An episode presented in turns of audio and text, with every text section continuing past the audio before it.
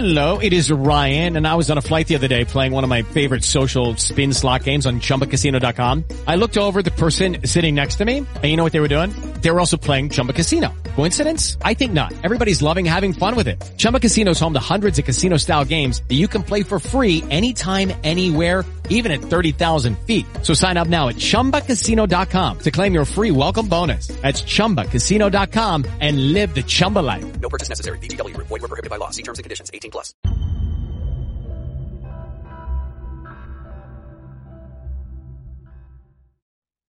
Welcome to Origins.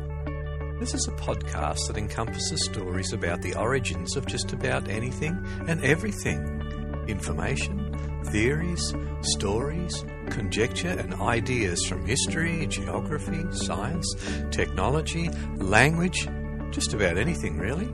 Visit the website with the show notes www.bizarrebazaar.info forward slash origins. Looking for a podcast that's more challenging, more stimulating intellectually? Well, here's the place. Sit back, relax, and enjoy.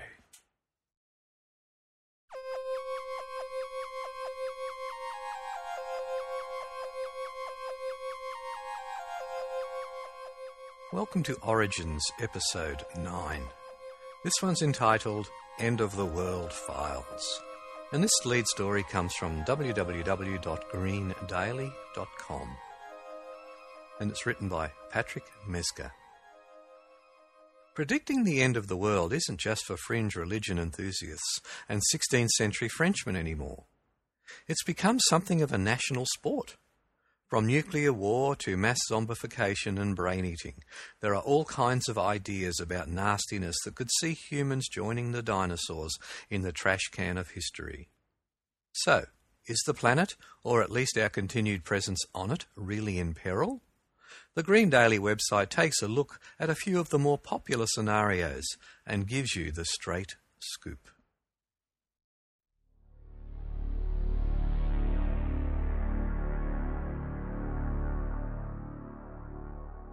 End of the World Files, number one The Singularity, the basics. You may not know what the singularity is yet, but chances are you'll probably be hearing a lot more about it soon, particularly since the term figures in a new TV series, The Sarah Connor Files, and an upcoming film, The Singularity is Near. Simplified enormously, it means the day when machines become more intelligent than we are, and in turn begin creating even smarter machines without our guidance. Although the concept of our own techno offspring run amok goes back to Mary Shelley's Frankenstein, it was professor and writer Vernon Vinge who coined the term singularity to describe the moment when we look into our monitors and something brilliant and self aware looks back at us. Potential impact. This one could go really either way if it actually happens, as it's pretty much impossible to predict what a machine, superintelligence, might want to do. Ideas about the outcome range from a golden age of human computer interaction to have you seen Terminator 3? In terms of timing, many researchers think given the current rate of progress in artificial intelligence, computers could be thinking for themselves in 30 years or less. The optimists at the Singularity Institute of Artificial Intelligence believe that superhuman intelligence would lead to superhuman problem solving, with machines curing disease, fixing the environment, and helping us to conquer distant stars. On the other hand, Vinge's original 1993 essay postulates a worst case scenario where the physical extinction of the human race is one possibility, but not even the scariest possibility. Certainly, if they wanted to, the super machines could make pets out of us, or slaves, or just get rid of us altogether. He calls them the last invention man needs, to which we might add the unspoken corollary that they would be the first invention that doesn't need us. What are we doing about it? Well, encouraging it for the most part. Research into artificial intelligence isn't going to stop. And with all the other crises looming, we can use all the brain power we can get. Just keep your fingers crossed and be nice to your Roomba. Now, this white website gives each of these potential um, end of world files a rating, and it's called the Disastrometer. And it rates this one 1 out of 10. I gather that's a very low possibility. It may never happen, and even if it does, who's to say that the machines would treat us any worse than we treat each other, says the author of the article.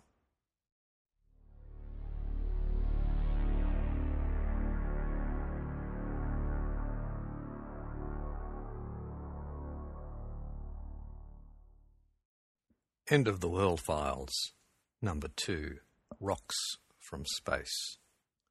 The Basics.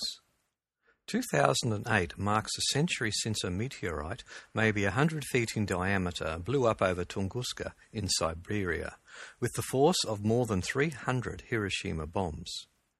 As we've only come to understand in the last few decades, events like this, and much bigger, have happened many times before, and will certainly happen again. Comets and asteroids can and do hit the Earth. So, what do we do when a rock the size of Texas comes hurtling towards us with no Bruce Willis to nuke it into tiny pieces? Potential impact. Impact is the right word, and it could range from a little rock that blasts through your roof and crushes your new flat screen TV to a massive extinction level event like the one that probably took out the dinosaurs.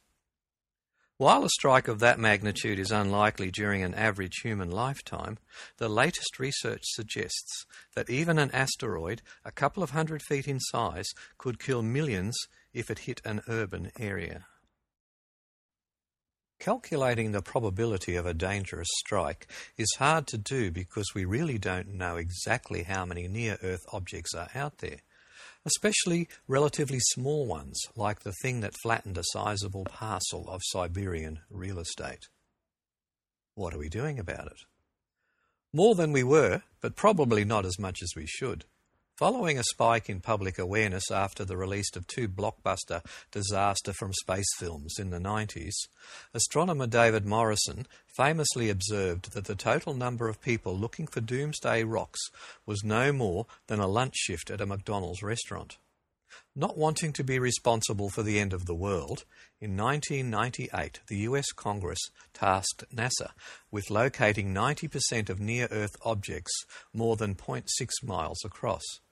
In 2005, funds were allocated to search for objects of 328 feet across or larger, of which there may be more than 300,000 out there. But it's a slow process. Finding is only the first part of the equation. The second issue is what we would, should actually do if we were to locate an object that's headed on a collision course with Earth. Nuking the thing as in the movies is considered by most experts to be stupid and dangerous idea, even if we had the ability to do it, which we don't. In fact, right now, there's no practical plan in place to divert an incoming asteroid or comet. Other possible courses of action include positioning a heavy spacecraft near the object in the hope that the gravitational pull will change its course, or just figuring out where it's going to hit and evacuating the area.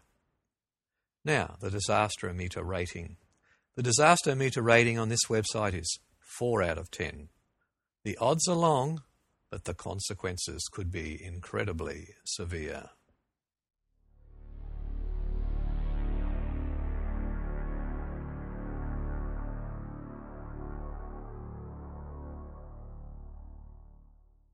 End of the World Files number 3. Peak Oil. The basics. Peak oil is the idea that we're running low on fossil fuels, with interesting implications for our way of life.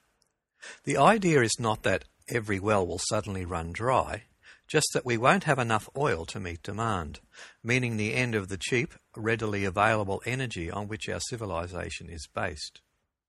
While peak oil won't stop the world from spinning, it could have Mad Max like implications for industrial society. Consequences could include widespread blackouts, the virtual collapse of transportation infrastructure in industrialized countries, and a shortage of petroleum based chemical fertilizers necessary to grow most of our food. Potential impact. Peak oil is confusing because it's fertile ground for conspiracy theorists who fall into two principal camps. Those who believe that peak oil is here and that government and big business are lying about it, and those who think we're nowhere near peak oil and the government and big business are lying about that. However, there's growing evidence that if peak oil isn't already upon us, it soon will be. Oil prices are hovering near all time records. Global demand is higher than ever, and OPEC is saying they won't, or maybe can't, increase production. In the meantime, no new major oil fields are being found. Recently, Jeroen van der Veer, the CEO of Shell Oil, essentially went on record as saying that peak oil was a virtual certainty within eight years or so. However, the timing of the peak oil won't really be known until it's too late. It's like when your gas gauge hits the red line, you know you're in trouble, but you can't be exactly sure when you're going to have to get out and walk. Still, the potential impact can't be underestimated. Agriculture in particular is dependent upon oil, a fact which has some very frightening implications. What are we doing about it? Not nearly enough. What's desperately needed is a build out of efficient alternative sources of energy like wind and solar, and soon. While this is starting to happen, it may be too little, too late. A serious peak oil crisis would mean the absence of energy resources needed to put up the alternative infrastructure in the first place. Even some hardcore environmentalists are flirting with the notion that nuclear power, for all its flaws, may be the only way to address both climate change and the imminent energy crisis without catastrophe. We also need some serious planning at a national and international level, and real money allocated to finding new ways to power the civilization. Unfortunately, in many countries, and especially the US, this is simply not happening. In the meantime, individuals can do their part by driving less, turning down the heat, and taking other energy saving measures. Adding solar panels or a personal wind turbine to your home would be a great idea, and it might also be worthwhile to grow a little garden. Eating food shipped from the other side of the world may soon be a thing of the past. Disastrometer. The website has given this disaster or potential disaster a rating of 6 out of 10. Is it going to happen? The questions are when and whether we're doing enough to mitigate the worst possible effects.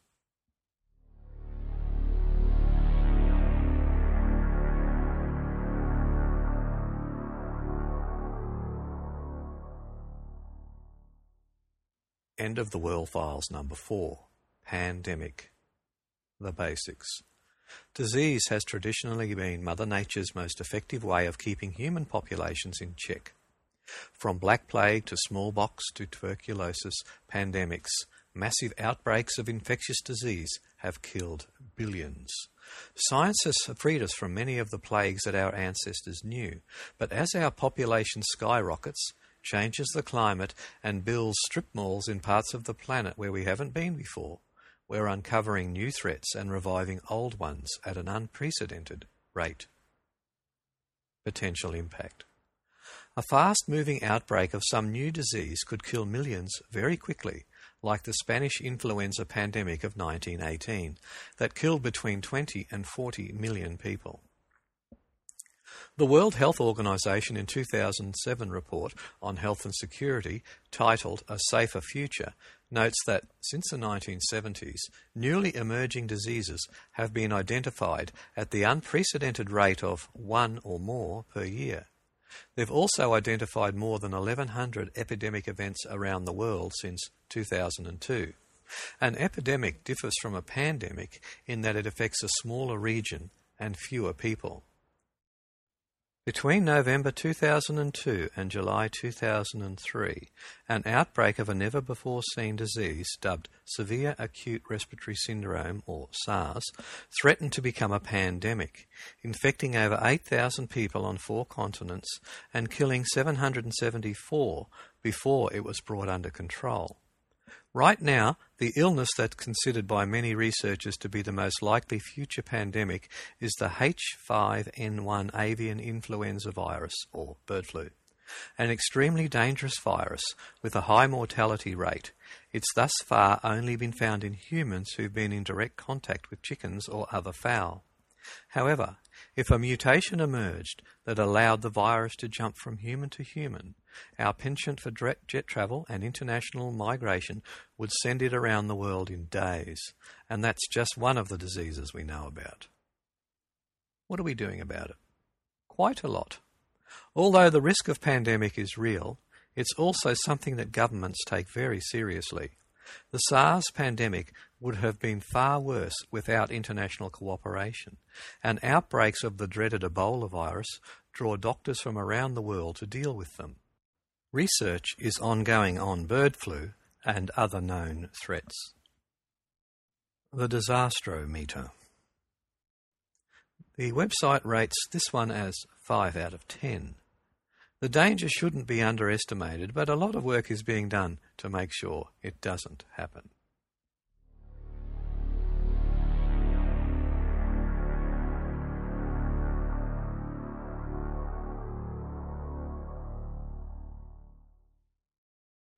End of the World Files. Number 5. Climate Change. The Basics. Anthropogenic or human caused climate change is the current flavour of the week for end of the world scenarios. But Al Gore didn't just invent it. It's something we've all been working on for a few generations, and most scientists agree that it's getting worse. The basic idea is that greenhouse gases, caused largely by burning fossil fuels, are heating up the planet, with unpredictable but likely unpleasant side effects for living things. Potential impact. Depends who you ask. Because climate is a complex beast and still not well understood, ideas about what could happen and when are all over the map. The closest thing to a consensus is probably the International Panel on Climate Change, a group of climate researchers working under the auspices of the United Nations. They predict that by 2020 we'll be seeing much more extreme weather than today, as well as widespread drought, desertification, and loss of agricultural land, with a ripple effect of millions of environmental refugees. By the middle of the century, they also predict major flooding of low lying areas around the world, some of them heavily populated. Keep in mind that the IPCC is a relatively conservative group and there are other voices out there predicting even more catastrophic outcomes, such as a complete collapse of human civilization. You decide who you want to believe. What are we doing about it? Not nearly enough. In spite of the fact that the IPCC has declared human caused climate change unequivocal, greenhouse gas emissions continue to rise. Climatologist Stephen Schneider of Stanford University and IPCC lead author has said, We are 25 years too late. If the object is to avoid dangerous change, we've already had it. The object now is to avoid really dangerous change. As the planet slips into the deep fryer, world leaders hold fruitless bickering sessions in Kyoto and most recently Bali, where the most they can agree on is that at some future point they will try to agree on something. With national governments mostly unable or unwilling to address the problem, it's up to individual and communities to take action. Fortunately, there's plenty we can do at the grassroots level. Every action we take to conserve energy and reduce greenhouse gases helps. The Disastrometer. The website rates this as 8 out of 10. This one is the real deal and it's happening now. Now, if you visit my website, www.bazaarbazaar.info forward slash origins, uh, there is a link to this greendaily.com website, and on this page there is a gallery suggesting 12 ways that we can stop global warming.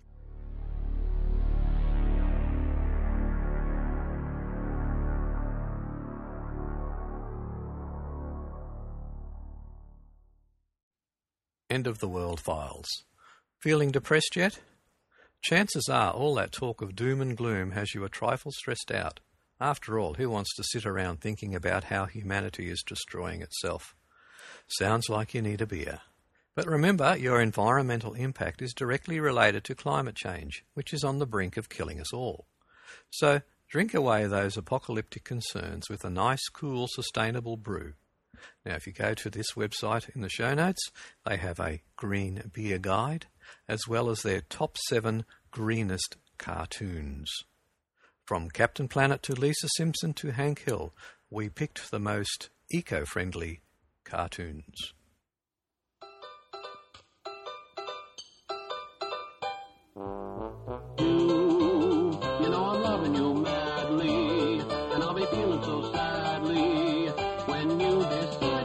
Pack it up and head back home. You, you're the reason I'm living, and I could be so forgiving if you decide to stay and let me be the one. I could stand all of your eccentricities if you would stay and now for something a little lighter. Oh, maybe not so lighter. Where does the expression, abandon all hope, ye who enters here, come from? Warning about a no win situation, this expression comes from Dante's Inferno. The actual expression was, all hope abandon, ye who enter here. The here refers to hell. So pretty please, you're my infatuation, solitary fascination. Stay and let me be the one?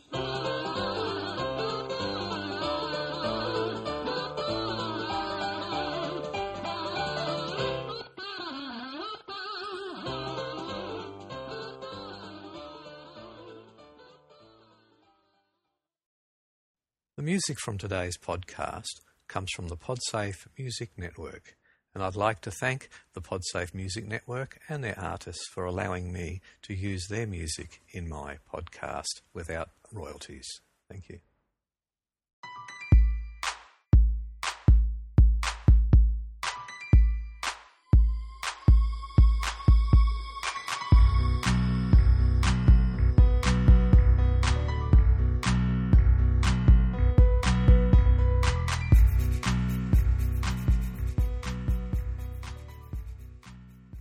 Following story comes from the telegraph.co.uk site and it's written by Roger Highfield, who is their science editor. And it's entitled Self Cleaning Wool and Silk Developed Using Nanotechnology.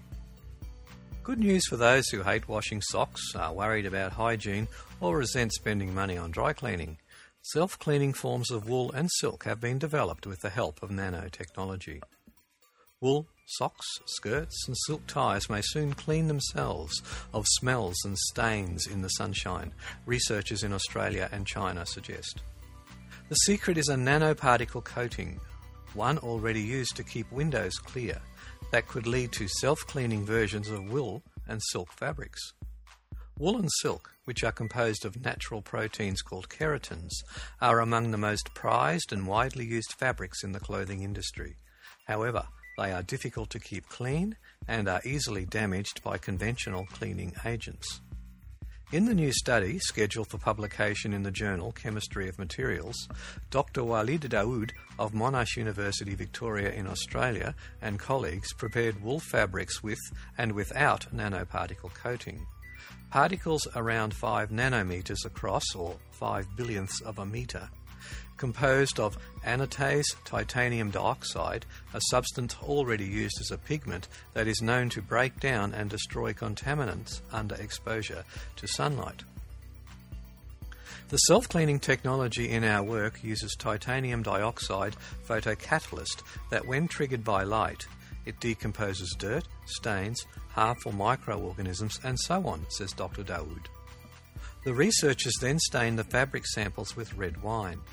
After 20 hours of exposure to simulated sunlight, the coated fabric showed almost no signs of the red stain, whereas the untreated fabric remained deeply stained, the researchers say. The coating, which is non toxic, can be permanently bonded to the fibre and does not alter its texture and feel, they note, so a silk tie would still feel silky. The tricky part of the research was finding a way to bind the keratin to the titanium dioxide, he says. Applying a ceramic inorganic material to organic fibres, in particular keratin protein fibres such as wool silk, hemp, and spider silk, remained a challenge. After a chemical reaction to activate the surface of the fibres, the team found it could make the titanium dioxide crystals stick. As for when self cleaning socks could be on the market, Dr. Daoud tells the Telegraph it is anticipated that as soon as the technology receives the approval, technically and economically, you will then be able to see this product in the market. Currently, industrial testing and mill trials of this patent pending technology are being conducted.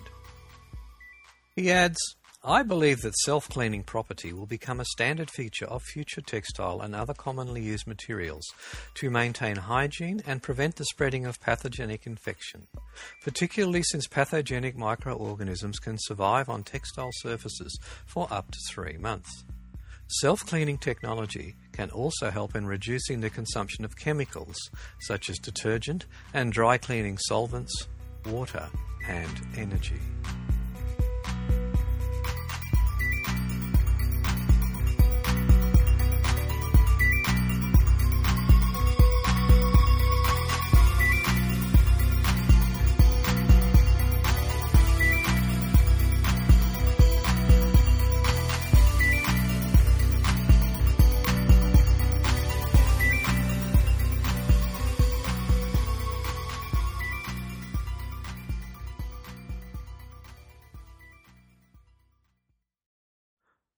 The following story comes from the CNRS International Magazine website, and it's a story from history, and it's entitled The Double Life of the Dead Sea Scrolls.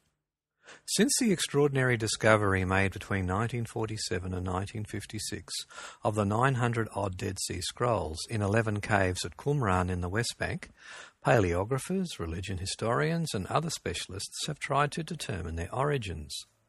The identity and motivations of the depositors remains a mystery, but we now know that the scrolls come from two distinct sources. This adds another piece to a puzzle that contains tens of thousands of text fragments originating between 300 BC and 70 AD. During their initial discovery, the texts were rapidly identified by researchers as fragments of the Bible, known as apocryphal texts, and the texts from the numerous sects who coexisted with Judaism during a period when there was no unified form of religion. Different types of texts were found in each cave, explains Daniel Stökl Ben Ezra, the religion historian at the Centre Paul Albert Février, who recently uncovered the scroll's different origins. The distribution is about the same in each cave, and as a result, researchers have for a long time assumed that all the texts were part of the same collection. There remained the question of why the texts had been placed in the caves in the desert. Had they been taken out of Jerusalem for protection before the Romans attacked the city between 68 and 70 BC? This is one theory, but in that case, the absence of Pharisaic texts, a well represented sect in Jerusalem at the time, is peculiar. The study of the pottery, tombs, and other archaeological clues at the site has convinced most researchers that this is the work of an isolated group that lived at the site, but whose identity is still under debate. It could have been before an attack. The group was probably in a hurry when they hid the texts in the caves, some of which are very difficult to access, says Stökl Ben Ezra.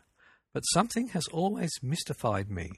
No one has ever looked into the distribution of the texts according to age, and Stökl Ben Ezra's curiosity is well founded. Two of the caves contain very large numbers of scrolls, which are on average 50 years older than the ones in the other caves. It seems strange to think that the inhabitants of Qumran would have taken the time to organize the texts as they were hiding them, says the researcher. Intrigued by the situation, Stökl Ben Ezra carried out a mathematical study of the distribution of texts with the help of a statistician.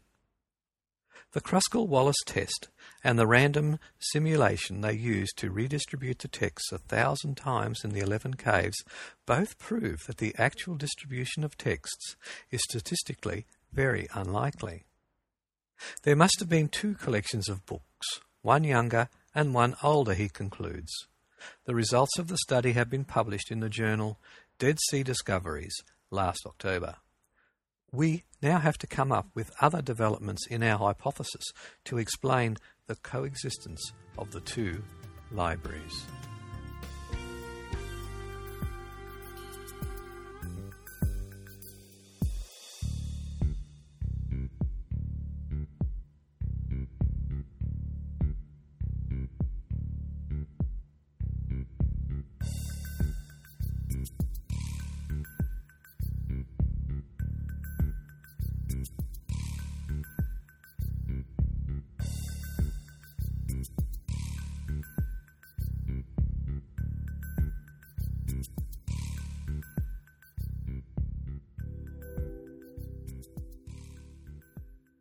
And now for the episode Word Origins. This comes from wordorigins.org. When examining the origins of a word, one must be careful to distinguish between the word and the thing itself. The origin of the word is quite often different from the origin of the thing that it represents.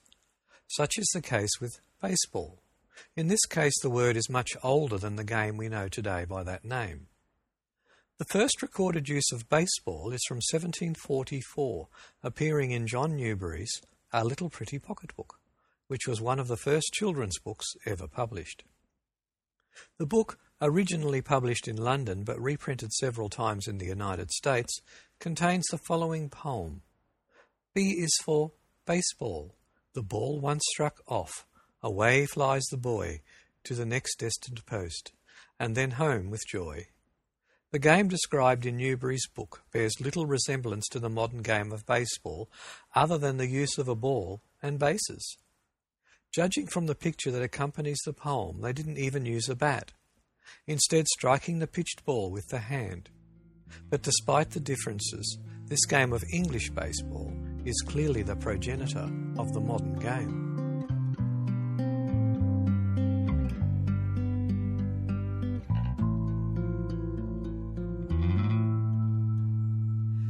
Another night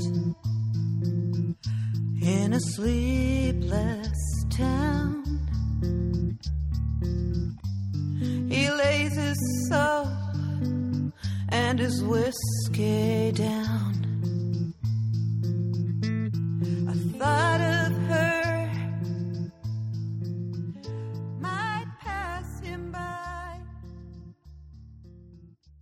Uh, now from the Gizmodo website, from their science section, a little article that's entitled Tattoos Might Be the Best Way to Deliver a Cancer Vaccine. If you've ever considered getting a tattoo, it's probably for aesthetic purposes. That's all well and good, but in the near future, getting a tattoo might be the best way to deliver vaccines. So if you go in for a new ink job, you could also protect yourself from any number of diseases, including some cancers. Some vaccines, when injected traditionally, fail to produce the necessary immune response. Researchers in Germany have found that by using a vibrating tattoo needle, they can get the optimal results. In tests on mice, using a tattoo needle produces 16 times more antibodies than by using a simple injection into muscle tissue. It may be tied to the greater damage to the body that the tattoo needle produces. It certainly would be interesting to have a permanent reminder of just when and how you were made immune from terrible life ending diseases. It would just suck, however, to be forced into getting a tat in order to get the vaccine. Time will tell whether or not this becomes a viable and widespread technique. Thinking age was his toy. He loved to play with when his mother said went time to hit the hay.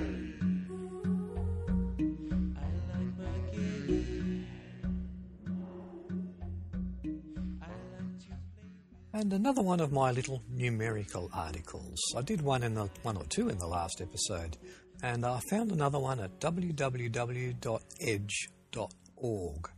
and it's entitled "When the World's Greatest Scientific Thinkers Change Their Minds." History shows that famous thinkers also get it wrong, and they admit it.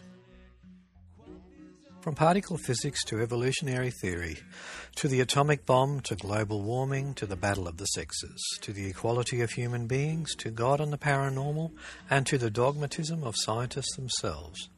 Dozens of the big thinkers in the world explained online at the start of 2008 what the most important things that they've changed their minds about during their lives are.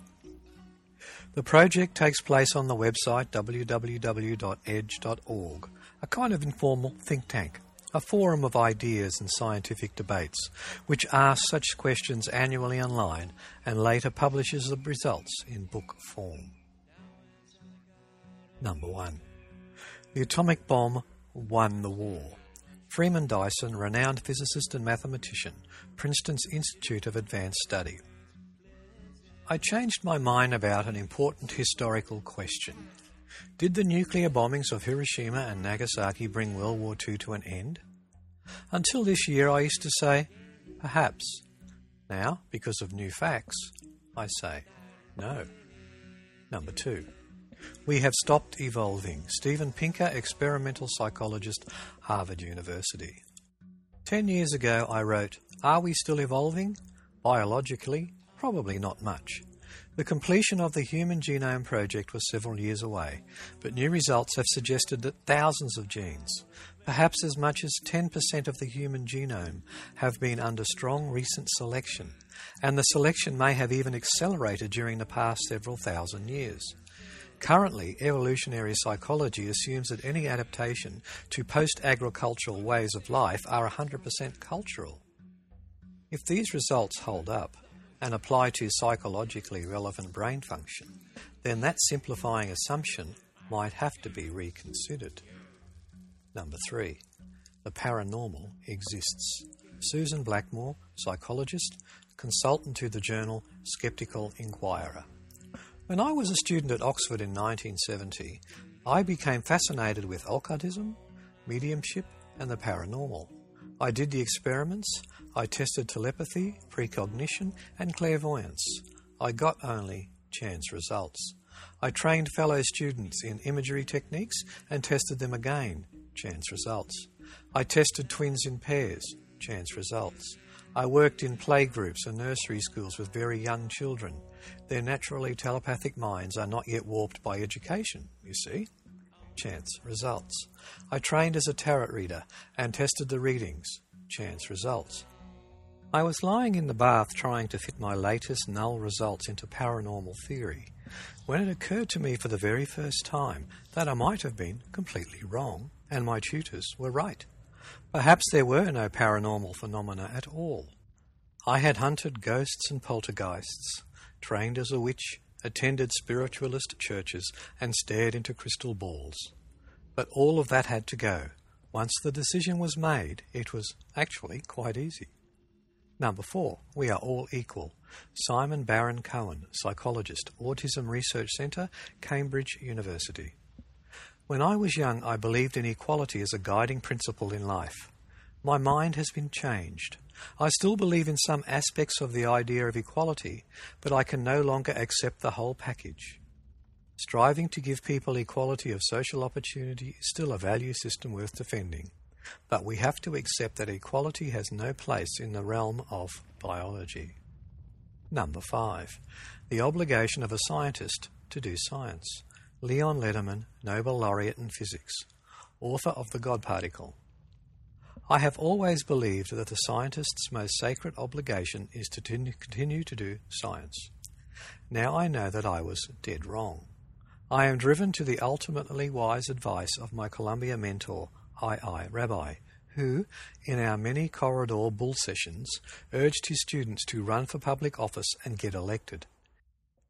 He insisted that to be an advisor, he was an advisor to Oppenheimer at Los Alamos, later to Eisenhower and to the AEC, was ultimately an exercise in futility, and that the power belonged to those who are elected. Then, we thought, the old man was bonkers. But today, a Congress which is overwhelmingly dominated by lawyers and MBAs makes no sense in this 21st century, in which almost all issues have a science and technology aspect. Number six. Men are at the top because they are smarter. Helena Cronin, philosopher, London School of Economics. I used to think that these patterns of sex differences resulted mainly from average differences between men and women in innate talents, tastes, and temperaments. After all, in talents, men are on average more mathematical, more technically minded, women more verbal. In tastes, men are more interested in things, women in people. In temperaments, men are more competitive, risk taking, single minded, status conscious. Women are far less so. But I have now changed my mind. It is not a matter of averages, but of extremes. Females are much of a muchness, clustering round the mean. But among males, the variance, the difference between the most and the least, the best and the worst, can be vast. Some males are almost bound to be overrepresented both at the bottom and at the top. I think of this as more dumbbells, but more Nobels. Number seven. It is possible to unify the forces of physics. Marcelo Gleiser, Brazilian physicist and astronomer, Dartmouth College. I was always fascinated by the idea of unification of the forces of nature. I wrote dozens of papers related to the subject of unification. Even my PhD dissertation was on the topic. I was fascinated by the modern approaches to the idea supersymmetry, superstrings, a space with extra hidden dimensions. A part of me still is, but then, a few years ago, I started to, started to doubt unification, finding it to be the scientific equivalent of a monotheistic formulation of reality, a search for God revealed in equations. Of course, had we the slightest experimental evidence in favour of unification, of supersymmetry, of superstrings, I'd be the first popping the champagne open. But it's been over 20 years, and all attempts so far have failed. Number 8. Global warming is not an urgent problem. Craig Venter, Human Genome Decoder, J. Craig Venter Institute. Like many, or perhaps most, I wanted to believe that our oceans and atmosphere were basically unlimited sinks with an endless capacity to absorb the waste products of human existence. I wanted to believe that solving the carbon fuel problem was for future generations and that the big concern was the limited supply of oil, not the rate of adding carbon to the atmosphere. The data is irrefutable. We are conducting a dangerous experiment with our planet one we need to stop now. Number 9. Humans emerged because they began to eat meat. Richard Wrangham, British anthropologist, student of Jane Goodall, Harvard University. I used to think that human origins were explained by meat eating, but now I think that cooking was the major advance that made us human. Cooked food allows our guts, teeth, and mouths to be small, while giving us abundant food energy and freeing our time. Cooked food, of course, requires the control of fire, and a fire at night explains how Homo erectus dared sleep on the ground. So, in a roast potato and a hunk of beef, we have a new theory of what made us human. Number 10. Races do not exist.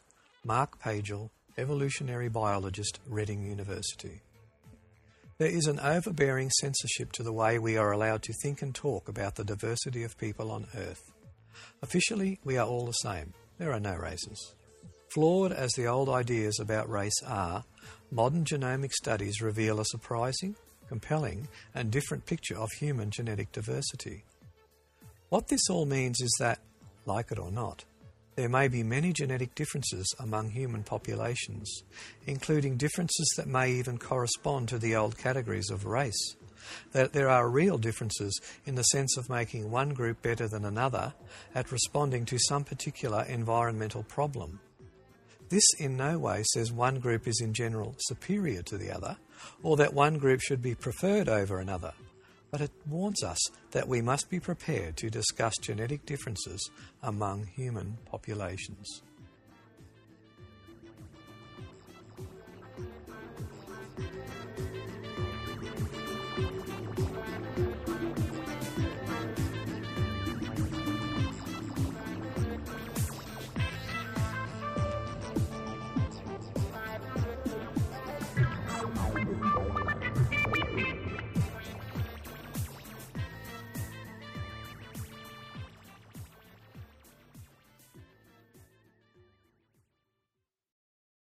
Just a reminder that if you'd like to read the internet articles that I've used in this program today, if you go to my website www.bazaarbazaar.info forward slash origins, you'll find links to them in the show notes. Also, if you have an article or you'd like to give me some feedback or constructive criticism, you can email me at paulrex, that's P A U L R E X, at paulrex.com. And a reminder today that the background music for today's show came from the Podsafe Music Network. The following article comes from the damninteresting.com website, and it's entitled The Plane That Flew Too Soon, and it was written by Matt Castle. Early one Sunday morning in September 1949, throngs of people started to gather around the runway of the Bristol Aeroplane Company factory in the west of England. Curious Bristolians occupied every vantage point, while workers and their families crowded into special enclosures alongside the airfield. The 10,000 or so bystanders were joined by 250 reporters from all corners of the globe, all present in anticipation of an historic event. The message had gone out. It's going to be today. A huge contraption lay poised on the threshold of the runway, a flying machine far larger than any that the ordinary onlooker would have seen before. With elegant curves and a smooth, stressed metal skin, she looked impressive enough, but there may have been doubts among the spectators regarding the aircraft's ability to leave the ground. Many had watched the giant plane incessantly track back and forth along the runway over the last two days, with no sign of a takeoff. But now the taxi trials were complete. At ten o'clock, their patience was finally rewarded. To the throaty roar of eight powerful Centaurus piston engines and the delight of the crowd, the Bristol Brabazon, the largest and most advanced airliner of its day, sped down the runway and took to the air for the very first time. As the graceful behemoth slipped the surly bonds of the earth, it said that the captain, test pilot Bill Pegg, uttered the words, Good God, it works! But for all of the splendour surrounding its maiden voyage, the massive aircraft soon relegated to the scrap heap of aviation history. Back on the ground, it's likely that a group of increasingly disgruntled British government accountants watched the flight with a somewhat blunted sense of euphoria. For, as well as being vast, the aircraft was proving vastly expensive, and the joyous occasion of its first flight was at least two years overdue. Yet when the Brabazon took to the air, the hopes and expectations of an exhausted and war shattered Britain were lifted with it. Absurdly ambitious in concept and execution, the Bristol Brabazon was destined to carry more people faster, further, higher, and in greater comfort than any plane that had flown before. Its most obvious feature was its size. At the time of its first flight, it was the largest land based aircraft in the world, dwarfing all other airliners. Comparisons with typical transport aircraft of the time are revealing. The Brabazon had well over twice the wingspan, nearly three times the length, and eight times the weight of the well known Douglas DC 3. The Brab also flew higher and faster, with an unparalleled range and carrying capacity. While newer variants of pre existing planes, such as the Lockheed Constellation, had already brought advances such as pressurized cabins to the airlines, the Brabazon was the first passenger aircraft purpose built to incorporate such features. Its unique combination of complexity, performance, high technology, and unheard of size was to remain unrivaled for nearly two decades. The Bristol Brabazon design, like most large scale projects of its era, was born out of the Second World War. In 1942, the British and American governments decided to divide responsibility for Allied aircraft production. The Americans would focus on building air transports, while the British would concentrate on delivering large numbers of combat aircraft. Even as the conflict raged in Europe, it soon became clear that this plan would leave Britain at a post war technological disadvantage, as highlighted by a 1943 British Air Ministry committee chaired by Lord Brabazon of Tara. The committee's far sighted report urged the development of a large transatlantic airliner to secure the needs of a post war British commerce and industry. In response, the Bristol Aircraft Company reworked a previously abandoned design for a long range heavy bomber to produce the imposing Brabazon concept. The company benefited from this apparent head start by eventually receiving £12 million of government money for the project.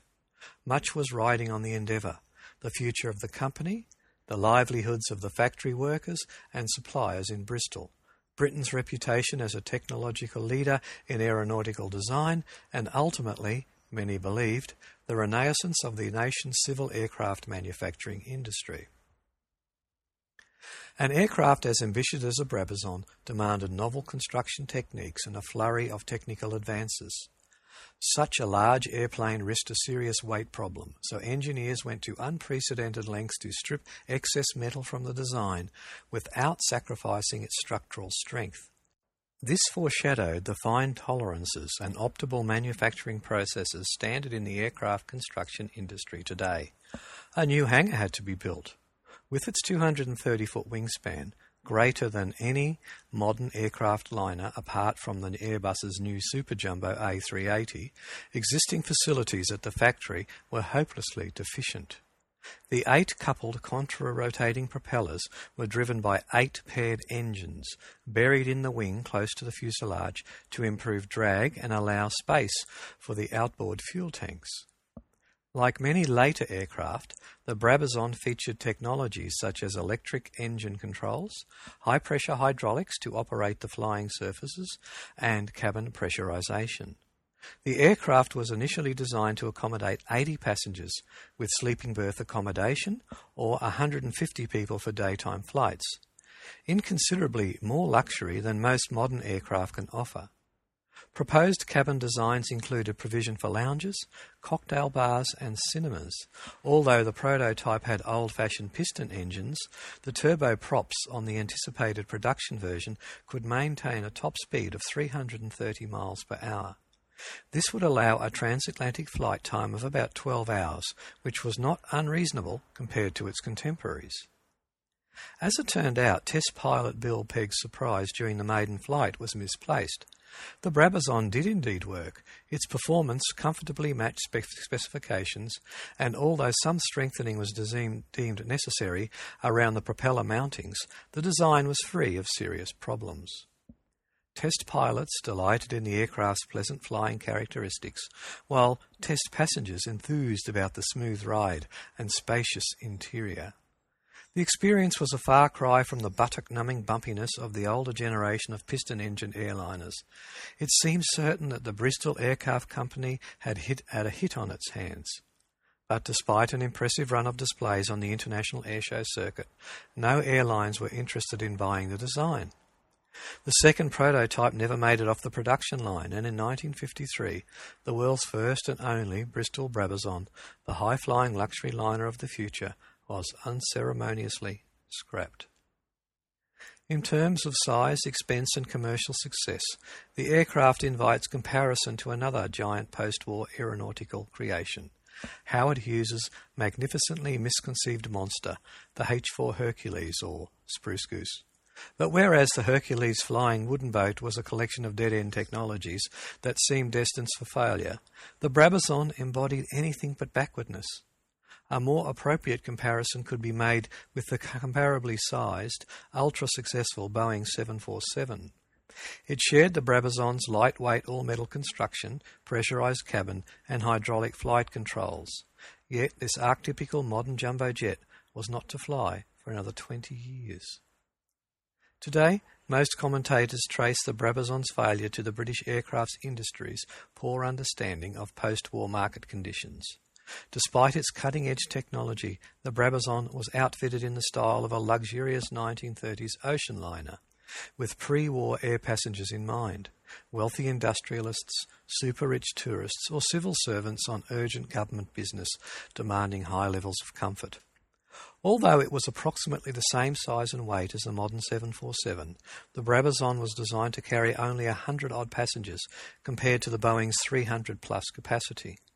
All this combined to make the type profoundly uneconomical, At the same time, smaller but faster turbojet powered airliners were in development, and it was felt that passengers would readily sacrifice the extra space and comfort of the Brabazon for a quicker journey.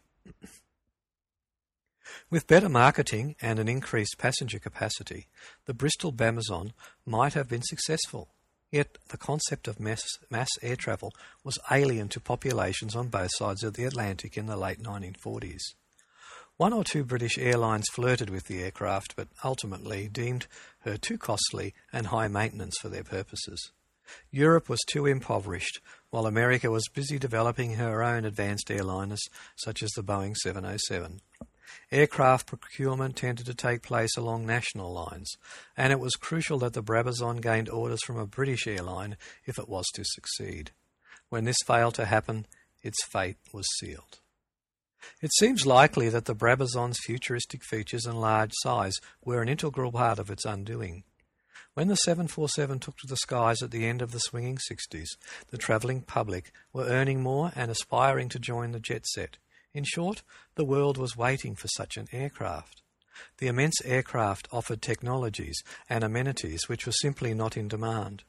The world was not yet ready. Today, of course, many more people appreciate the comfort and convenience of modern air travel, and passenger numbers are increasing year by year. New aircraft such as the A380 are beginning to reintroduce luxuries such as sleeping berths, cocktail bars, and casinos. Yet, few from these ever growing throngs of flyers are even aware of the plane that pioneered many of the technologies they enjoy and depend upon. The plane that demonstrated what was possible. Complex yet chic gargantuan yet graceful. The Bristol Brabazon was a spectacular and larger than life girl of the 60s, sadly fated to fly out her days in the austere setting of post war Britain, at least a decade ahead of her time. Bright blue sky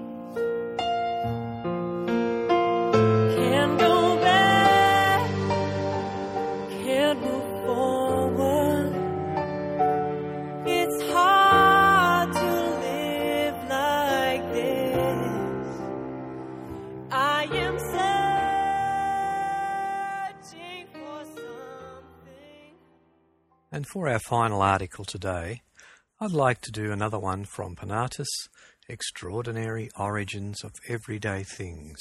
That great little book that cost me 98 cents, plus 12.95 delivery. Electric blankets, 1930s, United States. Man's earliest electric blankets were animal skins or choice fleeces, as they are referred to in the Odyssey. But our word blanket derives from a later date and a different kind of bed covering.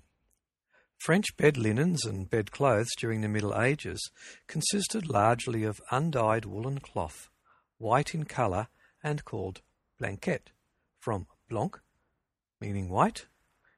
In time, the word evolved to blanket, and it was used solely for the uppermost bed covering.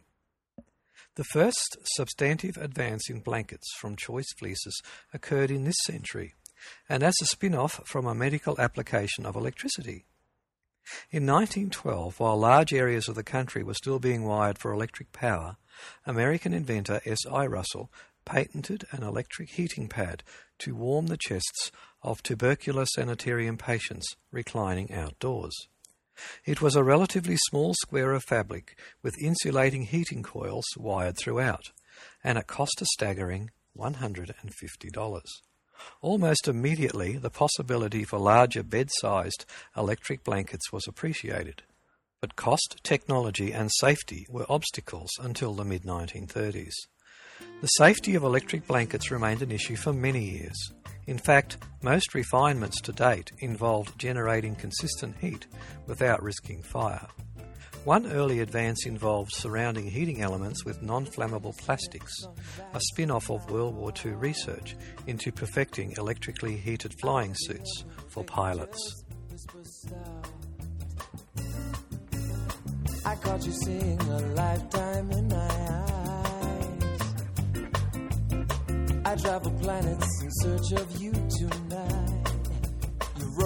Of my desires wrapped in a single sun. All I want is a chance to shine with you, baby.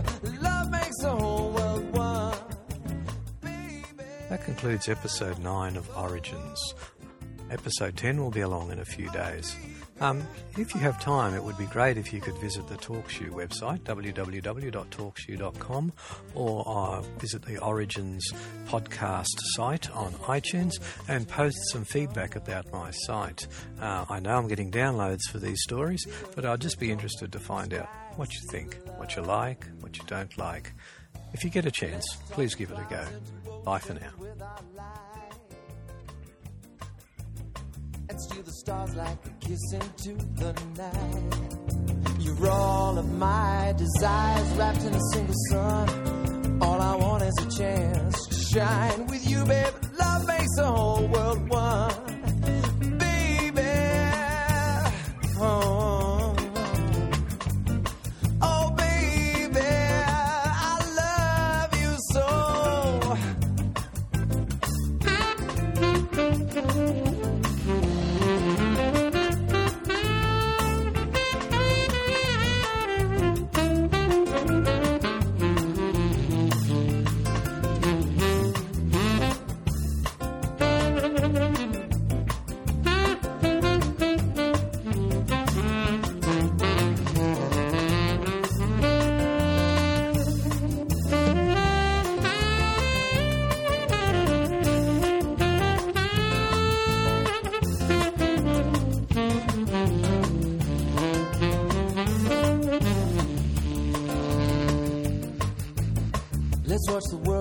turning from above. The earth adrift on a blue sky, sea of love. Let's toss the clouds into oceans with our light. And steal the stars like a kiss into the night. You're all of my desires wrapped in a single sun. All I want is a chance to shine with you, baby. Love makes the whole world